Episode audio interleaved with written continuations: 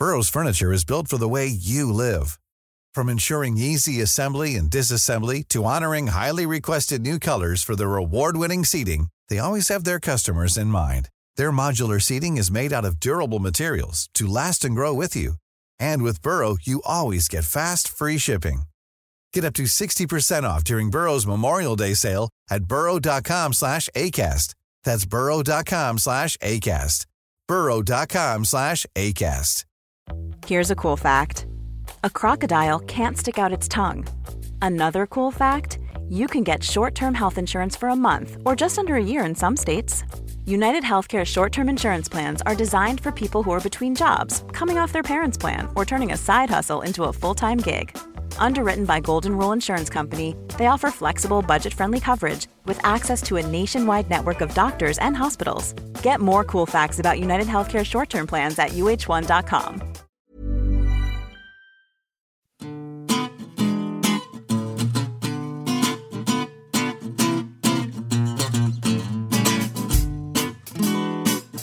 Hello, I'm Helen. And I'm Stephen. And welcome to the New Statesman podcast. This week, the boss man Jason Cowley joins us to talk about his interview with John McDonnell. Caroline Criado Perez joins us to talk about a people's vote on Brexit. And you ask us, what's up with the NEC?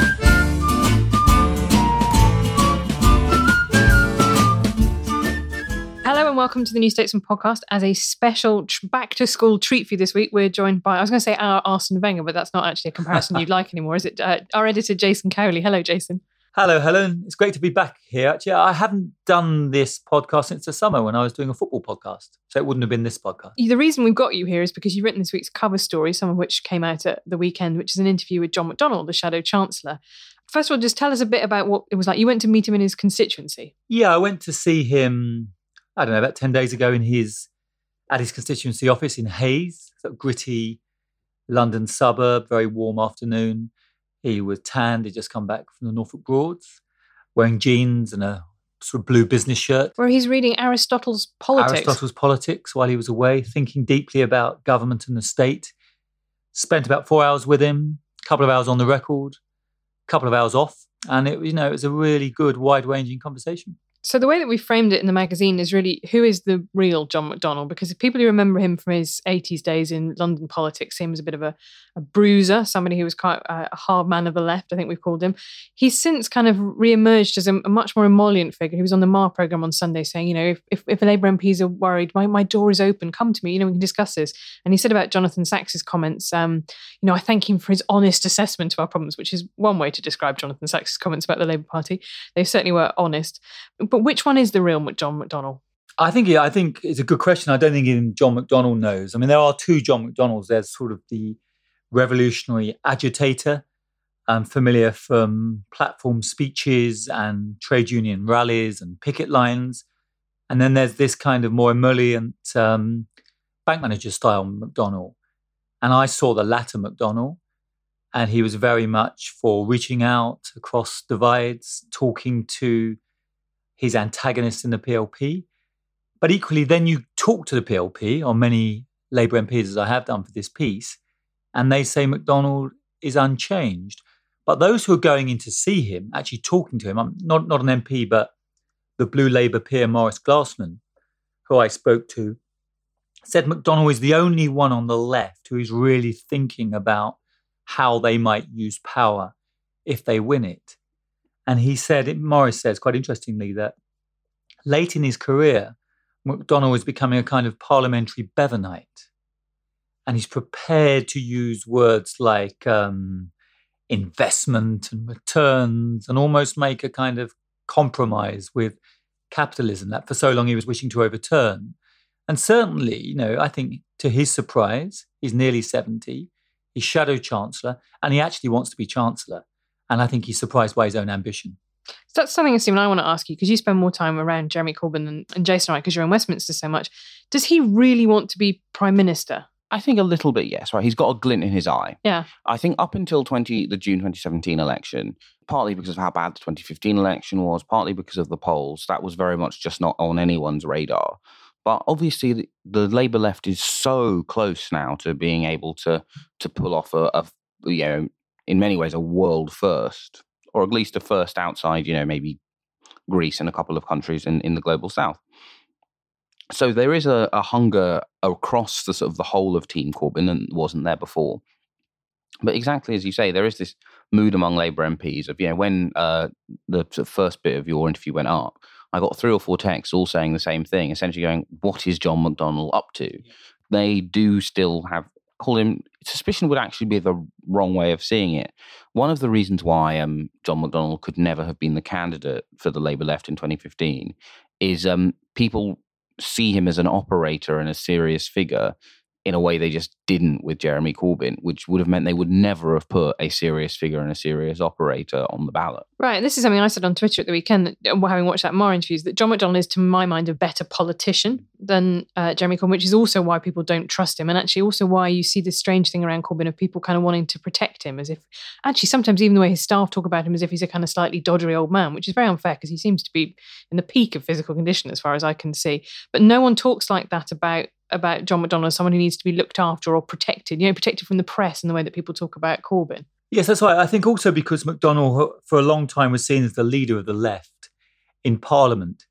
And Corbyn always deferred to him. I mean, he's many ways Corbyn's ideologue. I mean, McDonnell's done the reading. Whatever you say about Corbyn, you wouldn't say he's a deep thinker or, or an intellectual. And that campaign group of socialist MPs, they were isolated, they were reviled, they were traduced. But McDonnell was the leader. And a couple of Labour MPs said to me that when even when Corbyn won and the shadow cabinet began to gather for the first time, many of them obviously subsequently left when they when the coup was mounted against Corbyn in 2006. But in 2015, the feeling in those early shadow cabinet meetings was that John McDonnell was the leader. He was in charge he was pulling the strings. And your profile also reminds me of a couple of surprising things about his biography. So he left school quite early, then and took went back and took exams in night school. Is that right? Yeah, he's got an interesting uh, biography. In a way, a kind of old-fashioned left biography. And he went to a seminary as well, and nearly trained as yeah, a priest. Yeah, he flirted with becoming a priest, but he's um, you know he's from an Irish Catholic Liverpudlian background, which gives him a certain moralism, a stern moral outlook. But he's um, he dropped out of school then went back and did A levels at night school, did a mature student, he did a sandwich course at Brunel University in West London. Now, I call him a kind of political Leonard Bast, if I'm sure our intelligent listeners know who Leonard Bast is and who I'm referring to. And it's a kind of, he's an autodidact. And that's why he looks at Long Bailey and Angela Rayner and wants to promote them because they have a social background similar to his own. Stephen, what do the Tories think about John McDonnell when you talk to them? Although kind of conservatives will talk a lot about the idea that they fear Jeremy Corbyn, they don't really, right? They they they might in a sort of abstract way, and they know that they ought to. They're kind of troubled by it as a vague idea, but it doesn't actually animate them. Conservative MPs are actually frightened by John McDonnell in a different way because they again see him as a more serious force. They see him as what he is, which is the kind of intellectual kind of powerhouse of of Corbynism uh, and the sort of the he is you know the most valued uh, player, right? I, you can you can sort of imagine how they could do it without Jeremy, although I think it would probably give them some Remainer problems electorally. You can imagine how they could do it without Diane Abbott, although it would blunt their radicalism on domestic issues quite a lot. But the person without whom I cannot work out how any of it would cohere is is the presence of John McDonnell in in the shadow treasury. And conservative MPs recognise that, and they he is the one who, when when they talk about you know whatever is depressing or worrying them, which considering the state of, of politics at the moment, if you're a conservative MP, is basically everything they'll go, oh God, if X happens, we'll wake up and John McDonnell will be Chancellor of the Exchequer. I think the thing that surprised me, I did an event with him at last year's Labour conference with the Federation of Small Businesses, Small Business Question Time. And he was there talking about, you know, 5G and copper plating of, of, and rolling out uh, rural broadband services, you know, really kind of quite wonkish, gritty stuff. And also, you know, really making an overture to businesses. I think he definitely sees it as his mission now to do the thing which all I think all Labour shadow chancellors worry about, which is kind of basically not wanting to go into an election campaign with too many screamy headlines about how they're going to crash the economy into you know the side of a cliff, right? Yeah, but and he's also having meetings with um, fund managers and meetings in the city of London. Um, but you know, it's a it's a radical program. Raise taxes, raise corporation taxes, huge um, investment in infrastructure and house building, um, financial transaction taxes if they can introduce them But at the same time, as you were saying to me, Helen, when you were looking at my piece, it's not the 1983 manifesto, the famous Michael Foot suicide note, is it? It's it's it's many ways, Stephen, a mainstream social democratic program. Would you would you agree? Yeah, I mean, it's in, in lots of ways, it's it's basically Ed Miliband's manifesto plus some more nationalisation.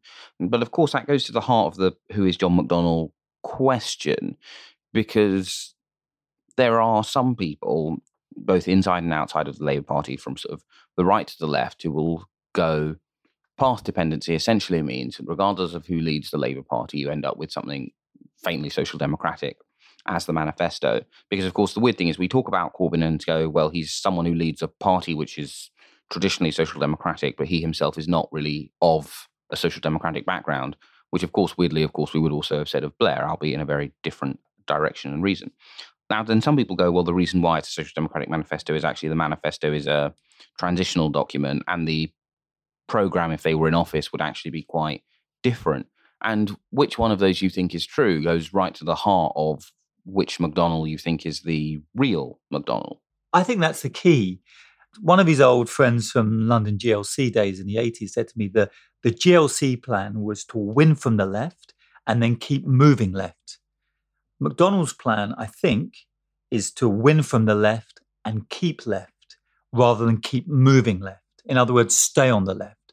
Don't be forced into compromise. He might be forced into compromise by the markets, as Mitterrand was in France in the early 1980s, when he had the austerity turn, having in, aspired to be a radical socialist government in France. That could happen to a McDonnell Corbyn government, if indeed we ever have a McDonnell Corbyn government. I think that's where Brexit becomes really interesting because that just puts an enormous, great big wrecking ball through any kind of idea that Britain's going to be this very boring economy with, you know, that offers kind of stability and, and no change at, at all. So I think it also probably creates much more favourable conditions for somebody trying to run on a relatively radical programme. Although, as you say, Stephen, that is always the question. People sort of, it is the kind of, is John McDonnell a secret communist question, right? Is the kind of, you know, what's underneath? Is, is this all just just to kind of we'll get into power and then that comes next. Before we let you go, Jason, though, let's talk about your book. Ah, yeah, Helen, reaching for utopia. My, it's um, it's a book of actually of my some of my journalistic pieces that covers the nearly ten years of my editorship of the New Statesman. I would have been um, editor for ten years, incredibly, in October, and you, Stephen, and George Eaton, India, who's sitting here with us, and Tom Gatti and others are the uh, are, are the results of that editorship. You're you know you're the stars, not me. But uh, so you've into it's it's primarily it's got some other pieces in it, but the bulk of the main section is profile interviews that you've done while you were here. So now it's been long enough. What was it really like going to India with David Miliband? Ah, that's one piece that isn't actually in the book. Is it not? No, no, no. Oh, you it's have, like the bonus DVD extra. Yeah, you need you to read to... it. That's a DVD extra. No, the, the, book is in three parts, really. The, the first part is a long um, essay I wrote uh, about uh, the murder of the Polish migrant worker in Harlow, Essex, where I grew up. It's a kind of memoirish piece. The middle section of the book is about politics and power. So it's all the big profiles I've written of Blair and Cameron and Corbyn and Farage and Gordon Brown and others, but not David Miliband. I've left him out. Um, That's the, a brutal cut of David Miliband. A brutal really. cut. Um, he's he's so much yesterday's man. And then the final section of the book are, are some literary and cultural essays, Orwell, Ian McEwan, Ishiguro, John le Carre, Philip Roth, and others. People like people who interest me, but there's also some sporting pieces for Stephen, A piece on Arsene Wenger, of course, and even a piece on Tiger Woods. Oh. I write about Theresa May in, in the middle section, and I write about a young American writer called Marina Keegan, who died um, tragically. And I tell her story in the in the in the final part of, of the book. One final question before we let you go, which is what most surprised you about your meeting with John McDonnell? That's a good question. When the people I've most enjoyed talking to are those who say what they mean and mean what they say, have a certain intellectual self confidence. So Blair, um, Nigel Farage, and I would fit McDonnell into that category. He knows what he knows.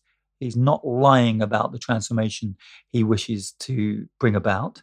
Um, he, he wishes to overturn the British state, transform capitalism, and he's very confident in his worldview and his belief system. What surprised me about him actually was his sense of humor. I didn't expect that, and um, you know, he's not a humorless Spartist. He's quite an amusing bloke, actually. Well, there we go. So, so first of all, buy the New Statesman with your cover story, and then go to all good bookshops, or maybe even some bad bookshops, and buy Reaching for Utopia. Hey there, it's Michelle Norris. I'm host of a podcast called Your Mama's Kitchen. When I travel, I'm usually looking for a way to find a taste of home when I'm not at home. And one of the things I love to do when I am at home is entertain. And Airbnb allows me to do that. When I was in California recently, I rented a house that had a great kitchen. And when we were sitting around the table, we're all thinking, we're in someone else's house. Someone could be in all of our homes as well. If you have a home, but you're not always at home, you have an Airbnb. Your home might be worth more than you think. Find out how much at airbnb.com/slash host.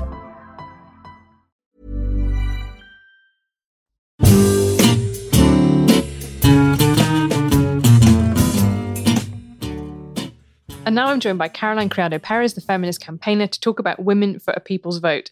So we've been quite uh, hmm, shady about the whole idea of a people's vote on this podcast because of the timing of it. Mm-hmm. So give me your best pitch about what it is and why people should support it. So, the first referendum that we had in 2016 was a sham. We were given the choice between more of the same austerity or this black box, and nobody knew what was in this black box. And Vote Leave projected the entire country's hopes and dreams onto the black box, um, promised everyone with a unicorn with a bow on it, and then have completely failed to deliver on it because, of course, they couldn't because they, you know, they they disbanded after the after the campaign, as in fact you have said many times on this uh, on this podcast. So that was a vote that said we want something different, and now is a chance for the government to give us an informed choice so that we can say this is what brexit would look like. This is what remain would look like. Which do you want? Because at the moment no one can agree what brexit looks like. Added to this i actually don't see what choice the government has beyond handing this back to the people because they don't seem to have the votes in parliament for any single kind of brexit or even to not do brexit. So they're totally in deadlock. What choice do they have but to come to the people and say okay we've done the best we can, which let's face it, is as Boris Johnson says, diddly squat. and uh, we've not been able to do anymore. So please tell us what to do. Okay, so a couple of things. Your idea about the ballot paper is that it should be between staying in the European Union and whatever deal the government managed to cook up.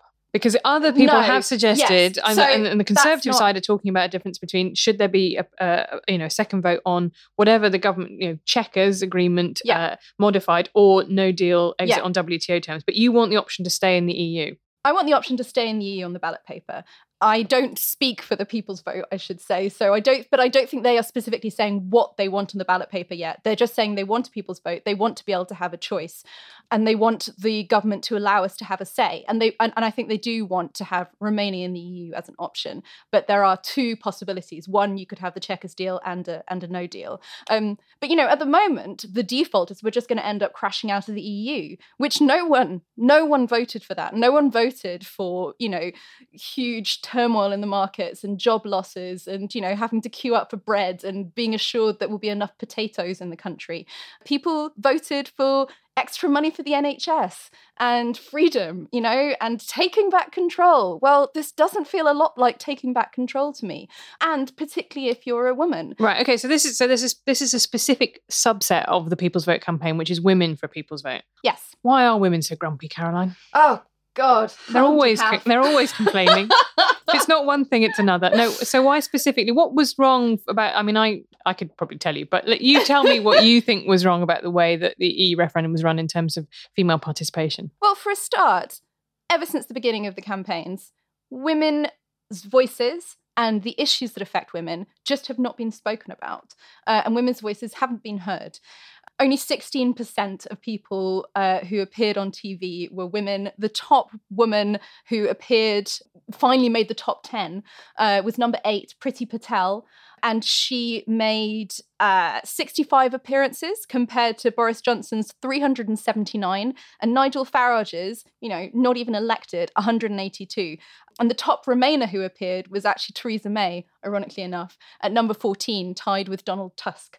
So women just didn't have their voices heard. And as a result, I would argue as a result, given all the evidence going back decades from across the OECD that female politicians uh, are much more likely to speak about women's issues. So we've had all these men talking about the blokey issues about Brexit, not talking about things like women's working rights, m- women's maternity leave, the right for part time workers to be paid at an equal basis to full time workers, the right for part time workers to get pensions, um, the right for equal pay for equal work of equal value. All these things are rights that the EU has guaranteed for us, and which leading Brexiters have almost uniformly been on record calling to scrap, wanting to scrap things like uh, part time workers' rights, equal rights.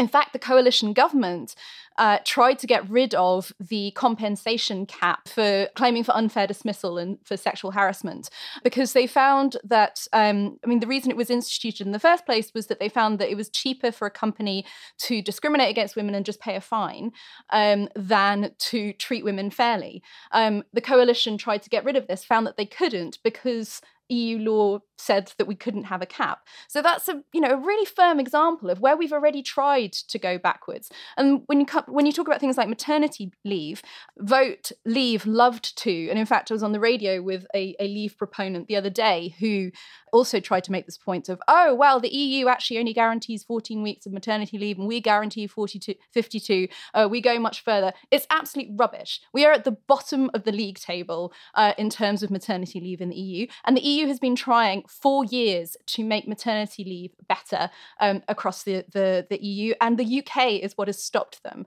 Uh, in women in the UK don't get a single week at full pay of maternity leave. Oh right, okay. So that's that's the issue. Is that yes, okay, we have a very generous allowance, but it's played at statutory levels rather than anything. Well, not even a- like approaching your salary. Not even approaching a salary, and some of it you don't even get paid. Plus, it depends whether you're a worker or an employee, and increasingly, uh, g- companies are trying to get around employee legislation by making people workers, um, and they don't get any leave at all. So that means that you get the statutory pay from the government, but you have to quit your job and you may not be able to go back to the same job. You're not guaranteed the same job, you're not guaranteed the same level. So having a child is this massive gamble. One of the most grimly hilarious things that happened to me in the run up to that referendum campaign was I went to the Women for Out launch or whatever it was called, Women for Leave launch, right? Where pretty they gave a very strange slideshow about how they think the suffragettes oh probably God, would have that was so awful. voted leave. Now the thing is about the suffragettes, I've just written about them in this week's magazine. That admittedly, Emmeline did become a massive conservative.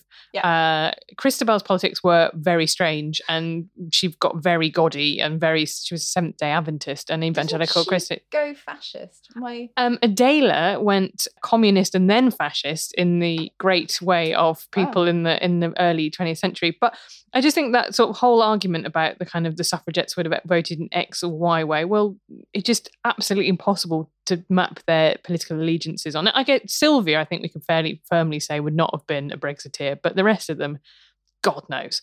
But um, well, I mean, it's just uh, it's sort of revisionist history at its worst, and trampling all over women's history to try and make an anti-feminist move. You know, this is a regressive anti-feminist move. The sort of gall to try and use the suffragettes as their poster women for this regressive movement is is sickening. if you want to support this campaign, what do people need to do?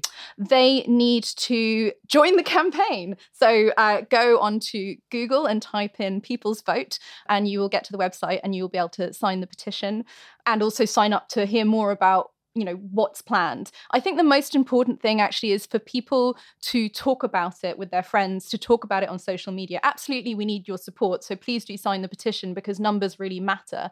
But it's also about spreading the word um, and we're very lucky in this world where anyone can open a blog or open a twitter account that you can just start getting your word out there brexit is not is not done yet it doesn't look like it's going to be able to be done if we leave it up to the politicians. They've had two years to try and come up with some kind of deal. They have absolutely failed to do that.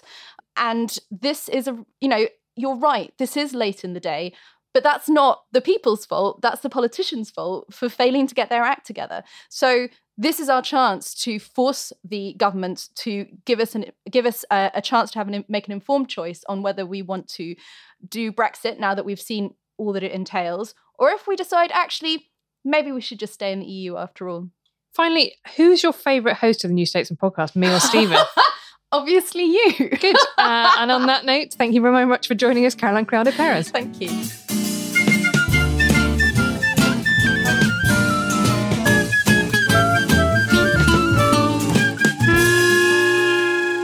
For a section we like to call You ask us. Hooray! And you have asked us this week basically about the Labour NEC elections, which is also the subject of Stephen's column. Hello, Stephen. Hope. Presumably, some of our people will also want to know who Lance Bass is. No, no, Lance Bass is from NSYNC. He's talking about the guy from, I want to say Howard's End, but I think I've got it wrong. Here we go. Yeah, Lance Bass is, is, the, is the blonde one from NSYNC. Okay, well, I've always thought of John McDonnell very much as Labour's Justin Timberlake, actually. I thought Lance Bass was the voice actor from Kingdom Hearts who played Ansem, but I mean, I'm just going to take the liberty of Googling this while you tell me about the NEC elections. so the question you have asked us, yeah, what's going on in the we've got what's happened with the NEC elections? What does it all mean? As you probably are aware, this week pro Corbyn candidates swept the board in NEC elections again. So for the one, two, three, third time in succession, Momentum candidates have taken all of the places up for grabs. Of which the newsworthy element is Peter Willsman taking the ninth place, having been chucked off the uh, Momentum slate midway through the election after a voice recording emerged of him. So, what exactly did he do? He said that the 68 rabbis were Trump. some, some of them were Trump fanatics. He said some of them were Trump fanatics, and then he, I mean, the story was one of those interesting examples of how jaded. Because obviously, most papers will have effectively a Labour watcher, Tory watcher, and then a misc who will either be doubling down on the party than they cover most, or yeah, maybe they do, you know, The Lib Dems the still Lib Dems exist. sometimes. Yeah, I hear. Um, and the thing that uh, the first uh, Willsman story made me realise was how all of the sort of Labour watchers were just like, "Ah, Pete Willsman ranting incoherently again, is he?" okay, well, but- my question about the, the Willsman recording is so the comments sort of came out at the time that he made them, and then the audio got released to the Jewish Chronicle, and after ballots had dropped, right? Yep. And there is a kind of is it coming from inside the house theory about that, right? Which is that someone did that specifically because they really, really didn't want to have to sit through another Pete Willsman rant. How much credence do you give that theory? Um, I mean, I think certainly right. The the the tape. I mean, it literally came from inside the house, and that someone had to be in so- the someone NEC had to be in the NEC meeting. meeting. But yeah, so there are there are two theories about its timing. The first is that it was done to help a candidate who did not win. No one is quite sure which one that would be. Obviously, the beneficiary would have been Eddie Izzard, but the expectation at the time was that the beneficiary would have been Ann Black, who in fact finished tenth. Honestly, Um, if you told me during my teenage years watching Ezzy Izzard videos, where it was like amazing to see a guy in, you know, high heels and leather trousers, and then be like, this guy's highest ambition in life is going to be to be a member of Labour's NEC. I mean, they they're going to have pretty chunky policy making powers when the democracy review makes its way through. I know, but he was doing like jokes about, you know, like small yappy type dogs and and stuff like that. It just, yeah, I, Yeah. I, I, it's it's mind blowing. But then Um, that's politics for you. I'm sorry, not 10th, 14th, because there are now nine places, not six on the NEC. But anyway, so there's one theory which goes it was a deliberate attempt to help one of those candidates, and the people who did it were sufficiently inept and they didn't realize they needed to do it early. Or when they leaked it, they did not sufficiently stipulate to the organization they were leaking it that it needed to come out by a certain time. That, I think, is the most likely uh, explanation uh, the, you know, the, the leak was intended to influence the elections and they just muffed it up. The other theory, which is doing the rounds in various sort of Labour circles of influence, is that um, Was it Mossad? is not that it was Mossad. It was that it was the there were people who did not want Pete Willsman to be on the slate, who felt Pete Willsman was just you know I bet someone thinks it was Mossad. I mean, I've seen Twitter. There's mean, almost yeah, certainly someone out the there. thinks joy of Twitter is there is always someone who thinks One it's idiot. the uh, who thinks it's the uh, Israeli government. But um, so the theory too is, and it was kind of from inside the house, designed to like blow up Willsman and only Willsman. Tell you the It's person it m- right? mostly seems to have blown up is Chris Williamson, the Corbynite MP who spent a microsecond as fire minister, I'm going to say, before being turfed out over some random policy he supported that was about housing, actually, in the end. It wasn't he thought said council tax should rise, by Right. Which is really, I'm really was not banking on that being the one that tipped him over the edge, to be honest with you. But he's become Mr. Like the JC9 will never be reduced to the JC8 and become, you know, he used to be kind of, oh, he's kind of pretty Corbyny, but you know, someone's, you know, some someone's got to be an outrider to being that now. I think a lot of Corbynites are like, could you just zip it, Chris? You're embarrassing us all. Well, yeah. So I mean, yeah. The, the reason why uh, Chris Williamson receives a lot of latitude is in on many things he still is being an outrider, he expresses the opinions that Jeremy Corbyn cannot for a variety of, of political reasons, uh, which are too obvious to go on go into here. But he does annoy a number of people who you would think of as kind of committed true blue Corbynites because they don't think his interventions are helpful. Now, before the results, uh, there was an analysis shared by a former Labour staffer, which I said at the time I, I thought was a little bit overdone. Then, if uh, Pete Willsman got on it, would show the average Labour member is more closely attuned to Chris Williamson, who said, you know, the nine will never become eight, than they are to John McDonnell, who went, Ditch yeah, him. ditch him, ditch him now, throw him out of an airplane. I mean, that that is just, you know, to put it mildly, is just nonsense from soup to nuts. Not least because, of course, the so I have a couple of problems with it. Problem one is the the big sin of the Willsman affair is that across a, a swathe of issues, of which anti-Semitism is the most politically live for the Labour Party, but it is by no means the only one. Uh, he's also been, you know, widely considered by many people on the Labour left to be a sexist and a liability for that reason. And you know, there are women who who are who are deeply opposed to him having been re-elected. Across a swathe of issues, people in the Labour, Party see power brokers at the top of the Labour Party see these things as subordinate to whether or not you've done your time, worked your yards, and you have been loyal over a long period, which is why Pete Willsman got waved onto the to the slate. Right, that is that is essentially why he is there.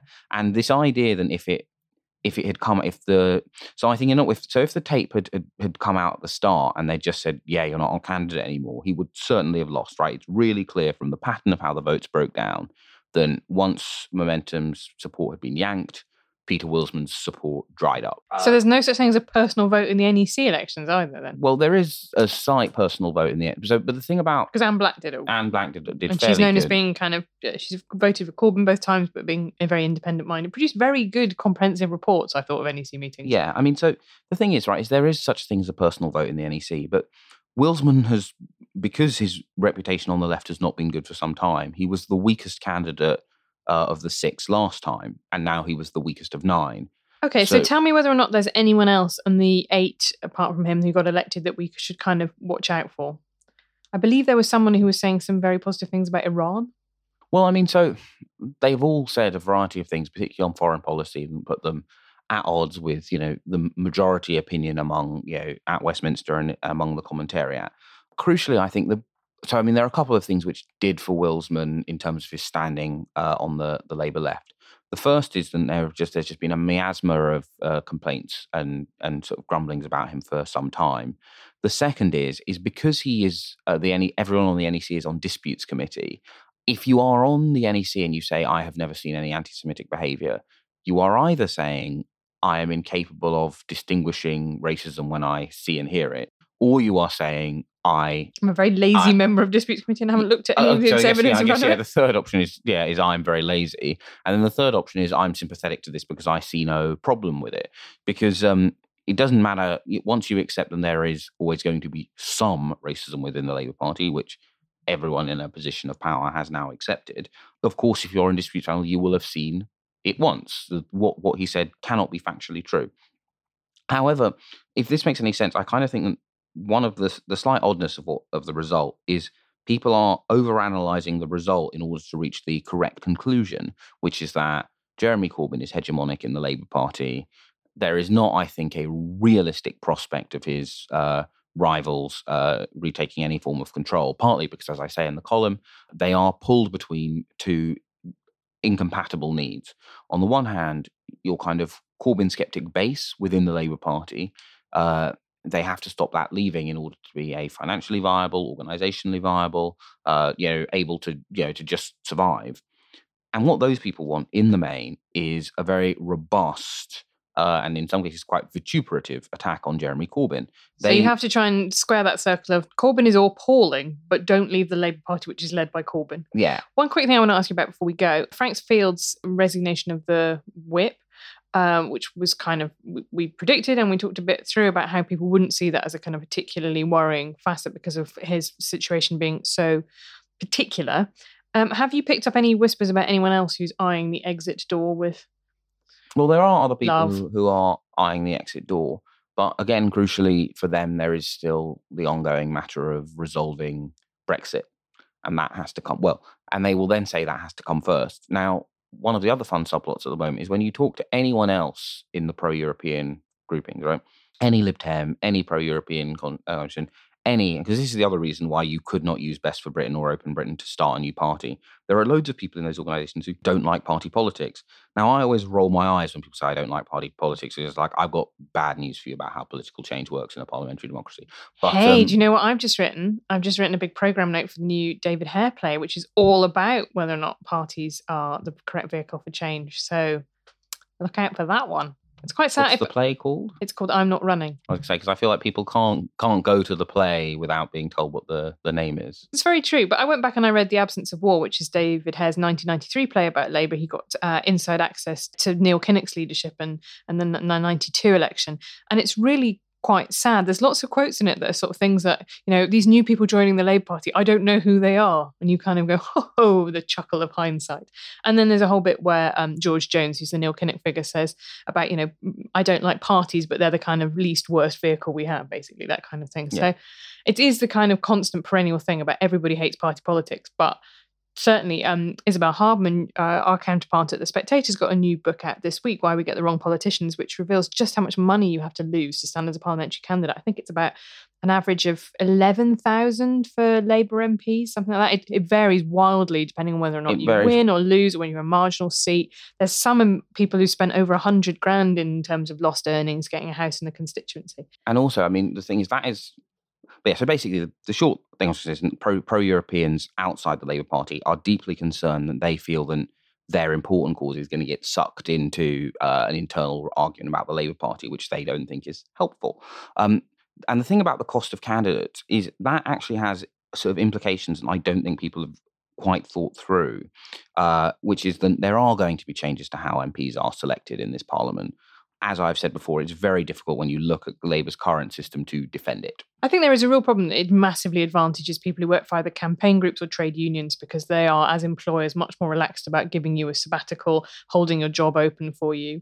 And what happens in the Tories is it's much easier for people who've got a private income who have made, you know, a million somewhere and and then can just fund yeah. themselves for a bit. But so at the moment, Labour's uh, selection process is massively advantage the incumbent to any form of challenge.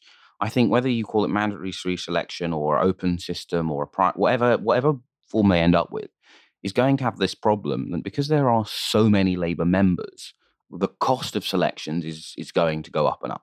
Uh, because you have to send out so many ballot papers to people if you do open ba- Oh no, not not in terms of what the party has to spend, because the party can always just do it online if it wants. Yeah, there are lots of ways in the Labour Party can save money on on its bit, but if you're a candidate speaking to party members is still going to cost you a great deal. You know, you're still going to have to do mail shots. You're still going to have to take time off to meet them, to go right. to hustings. So open selections All... actually won't really be that open in class and economic terms. I mean, it depends. One, it depends who funds them. But I think one of the interesting dynamics is if you are challenging a sitting Labour MP, and of course this is the dynamic in primaries in the uh, in the United States they will start with the hefty advantage that running for office is their job already. Yeah, already, um, yeah. yeah. Okay, well, well, let's come back to that because I am preoccupied by that subject at the moment, but I'm sure we'll have to come back to Labour's NEC as well. Oh, the horror.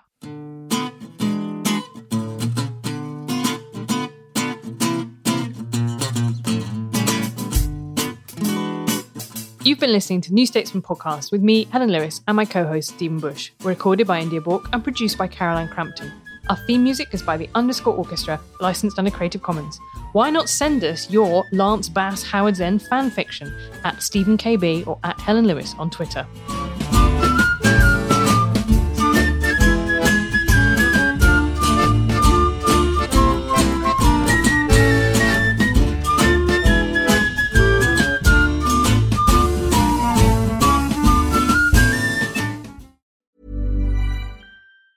Planning for your next trip?